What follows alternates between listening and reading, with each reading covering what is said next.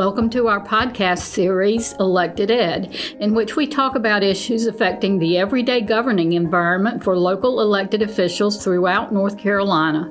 We're coming to you from our studio here at the UNC School of Government in Chapel Hill. I'm Patrice Roesler, Manager of Elected Official Programming here with the school's Center for Public Leadership and Governance. Today we're talking about trains. Well, not really trains, these are metaphorical trains. And our topic is what happens when a local elected official goes off the rails. We found that it's more than just the risk of getting defeated in the next election. I'm joined by my colleague, Dr. Willow Jacobson, director of the MPA program here at the school. That's our degree program offering the master's degree in public administration. Willow conducted research with our own local elected officials here in North Carolina to find out what it looks like when an elected official gets derailed and who pays for that when it happens. Joining our conversation remotely are colleagues from Binghamton University in New York and West Virginia University who analyzed our data and co authored a report with Willow describing the findings and what happens as a result. Let's welcome Christina Marty, Lauren Dula, and Maya Holmes. Willow, tell us uh, what led you to do this research in the first place. As the School of Government was thinking about a needs assessment for local elected officials, we were starting to design the questions. And in those questions, we started to think about asking what makes local elected officials successful. That helps inform how we think about training, how we think about development, how we think about skills they need to develop. And then we realized it was important to also recognize that there are things that happen that cause an elected official to become derailed. And so we wanted to ask questions and understand better not just what creates effective local elected leaders, but also what causes them to potentially get derailed within their careers. That that derailment is really important in thinking about kind of the effects on them and their communities. And so we started to be interested in this to understand both what is effectiveness, but also what are those skills and competencies and knowledge local elected officials need not to become derailed in the process. So it's how to keep them out of the ditch. How to keep them keep them on the rails. on the say. rails, yes. So this was a study where we did a series of focus groups interviews that were conducted between 2018 and 2019 with local elected officials from across North Carolina. And participants were local leaders from 15 of the 16 Council of Governments across North Carolina and had a chance to participate. And overall, 132 local elected officials participated in 18 focus groups and gave us some great data about not just what they do that make them effective, but also how they think about this concept of derailment and what they see as causing derailment in other elected officials across North Carolina. Our colleagues have looked at the data you collected and assessed what the data tells us Today, we want to look at especially what causes the derailment. So, not so much about what makes an effective leader, but what specifically causes them to get off the tracks. I think it might be typical for an elected official to say, Well, I'll just I'll get defeated in the next election.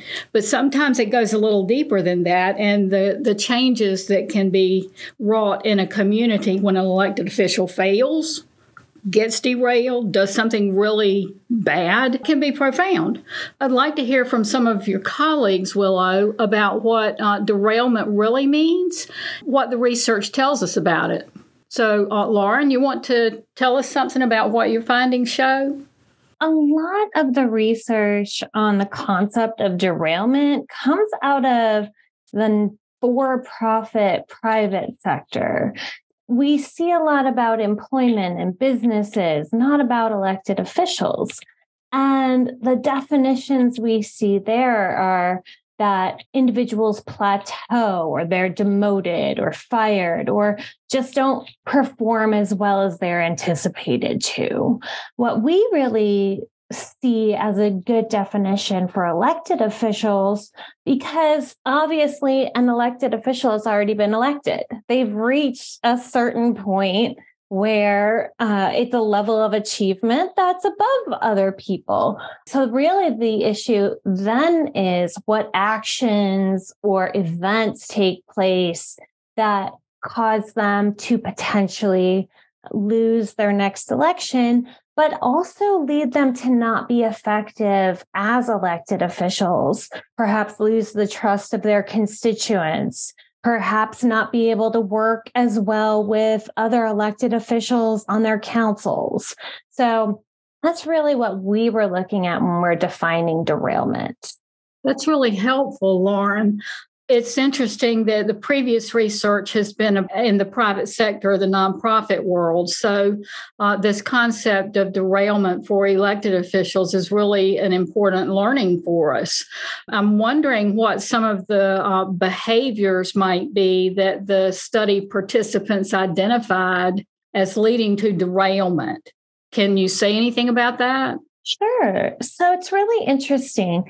We think about derailment and we think about behaviors um, that could lead to derailment, but derailment doesn't necessarily happen to everyone who perhaps has certain negative attributes or has certain difficult behaviors. There's incompetent leadership that might not lead to derailment, but then there's actual derailed leaders. So the private sector research says there's many, many elements that they have that have some sort of correlation relationship when they look at derailed you know employees and they really vary widely. In some instances we've looked at leaders lacking certain qualities. For example we can say they have lacking sincerity. Well, we can also look at that as they are insincere, right? So there's the levels of sincerity. There is also lacking empathy, lacking political skills, social astuteness, these very often soft skills that are lacking in individuals or are difficult in individuals that lead to derailment. Trust also plays a big role in a lot of the literature, basically saying that this individual says one thing and does another, or performs in a very self serving manner uh, that has been found to relate to derailment. Interestingly, the culture of these private, often for profit businesses might just be different so that some of these things might not necessarily lead to derailment, but we see there's correlation in the literature that these things can lead to individuals losing their positions, being demoted, et cetera. So, Christina, I'd like to pose this question to you as well, because when you think about the behaviors in the private sector, some of those behaviors might actually be looked at as positive in the private world. Somebody that is, for want of a better term, just not that emotionally astute. But Christina, tell us what you see in the study participants' responses to behaviors that lead to a derailment, the elected official respondents. Thinking about what our participants shared with us, I think there is some of the themes that we see in the literature that Lauren just spoke about were also things that our respondents mentioned. Things like people were concerned about lack of integrity and that that could be very derailing for elected officials. And a lot of that is people doing one thing, saying another. And sometimes this lack of integrity, this lack of trustworthiness, exhibited by some sort of thing that had happened that they had done in their official role. And that was pretty common. But what was interesting was people also talked about things that actually had nothing to do with a mayor's ability to lead, for example, like the affair that they had had with the city clerk, but that that could derail and that that would be very different than maybe say the Amazon CEO having an affair. And so that was one thing that we thought that was pretty interesting. And then there were some things that were just different that I'm not sure you might hear as much in the private sector. And one is failure to sufficiently consider lots of different people's opinions. that could look different ways, but having that buy in, being very inclusive in decision making, making sure that what you're doing is reflecting the will of the majority of the people that you work for, not just worrying about special interests, and that really need to be inclusive in decision making. I'm not sure that's as important in the private sector. There was also talk about just how problematic it can be to have information that was disseminated that was unfair or untrue and how that could derail elected officials general lack of media savvy. Again, I think there's a lot of private managers, unless you're CEO of a company, you don't deal as much with the press in the way that public officials do. So I think that that was a kind of a difference that we would see. So some similarities with what private past research said in the private sector, but then some different unique things that we saw among our respondents. It's interesting, Christina. It's almost like uh, they're saying the public holds them to a different standard than they would just average citizens. They have higher expectations. I think absolutely. We had someone talk about how, you know, we look at public officials as role models. We do expect more. We do expect good behavior, I guess. I also think it's easier because of social media to find out when an elected official slips up and I think that was also an added complication for our participants. Say that may tie into the lack of social savvy coming up as yes. well, because they're yes. really under a microscope. Yes, exactly. So I'm wondering, uh, Maya, from your standpoint, is there a cost for this kind of derailment? You alluded to this at the beginning of the conversation. So I want to highlight two costs. One is the individual cost. So we think about the individuals who are elected and they are taking on a real responsibility in terms of serving the public. And so there are some individual costs in the sense that the derailment can lead to the fact that obviously they could not be elected again. They may not seek reelection they essentially are not participating in that process anymore in that political process so those are some of the individual the more serious individual costs i think are also potential legal action if they're making choices that are having uh, legal consequences in terms of unethical behavior, but also potentially criminal behavior. And you can't say, I didn't know the law. That's not an answer. That can also have some uh, consequences for the individual who is serving in this very public capacity.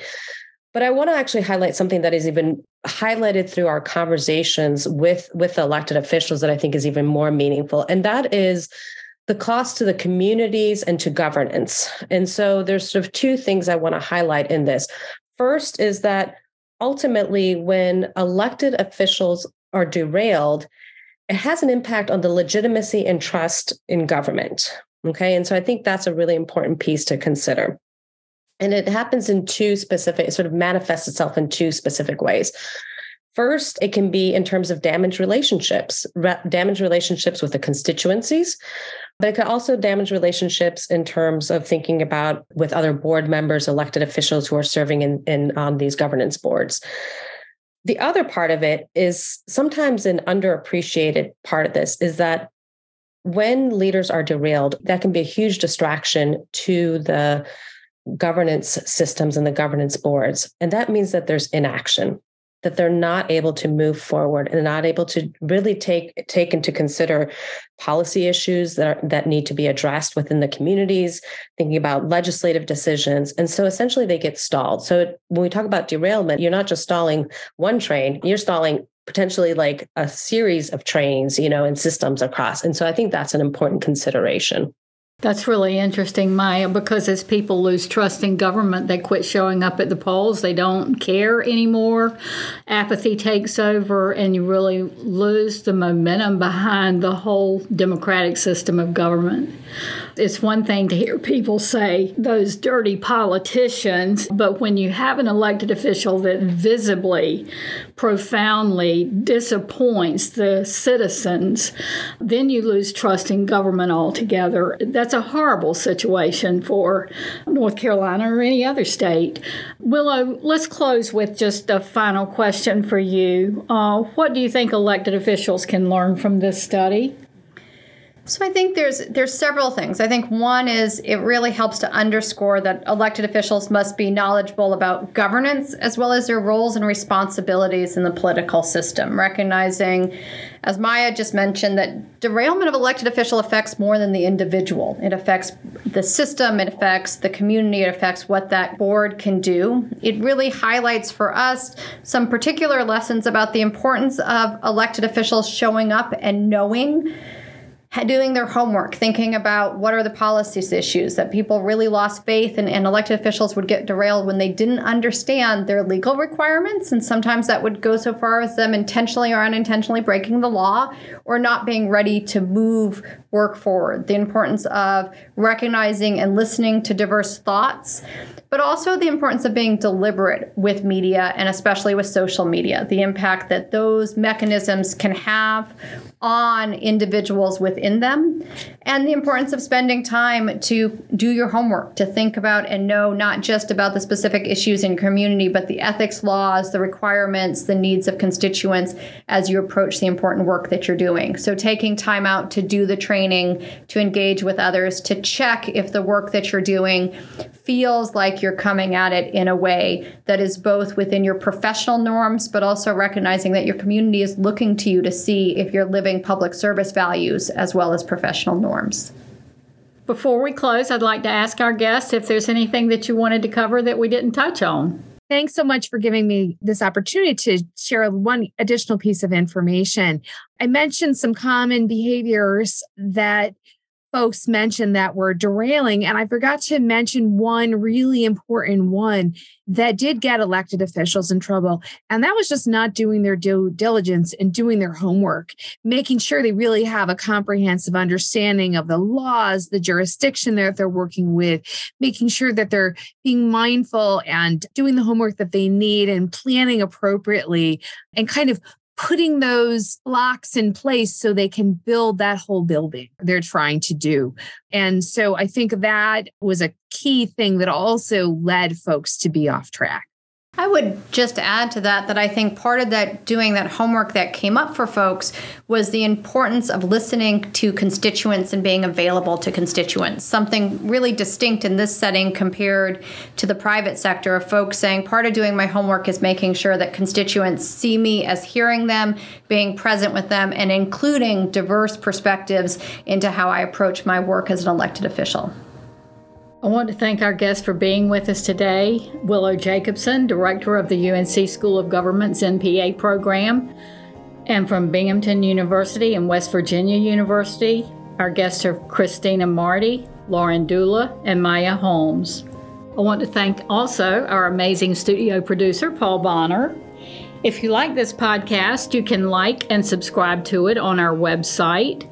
We're also on Spotify, Apple Podcast, Stitcher, and Google Podcast. If you have ideas for additional topics, you can reach me at proesler at sog.unc.edu. That's P R O E S L E R at sog.unc.edu. Thank you.